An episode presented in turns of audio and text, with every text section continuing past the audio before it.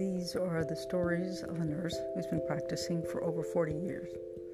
I hope to share insights on what it's like to practice as a nurse during the 1980s, 90s, 2000, and 2020s.